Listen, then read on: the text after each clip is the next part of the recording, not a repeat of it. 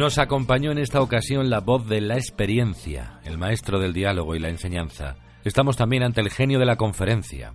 Hay tantas y tantas definiciones posibles para este gran señor que me quedo siempre corto.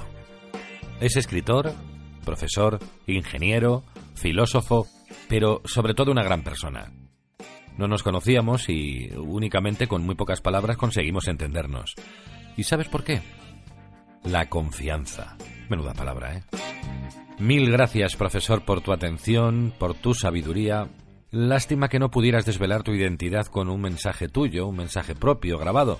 Sinceramente era lo que queríamos los dos, pero se nos fue literalmente la olla enfrascándonos en la conversación y tuviste que irte.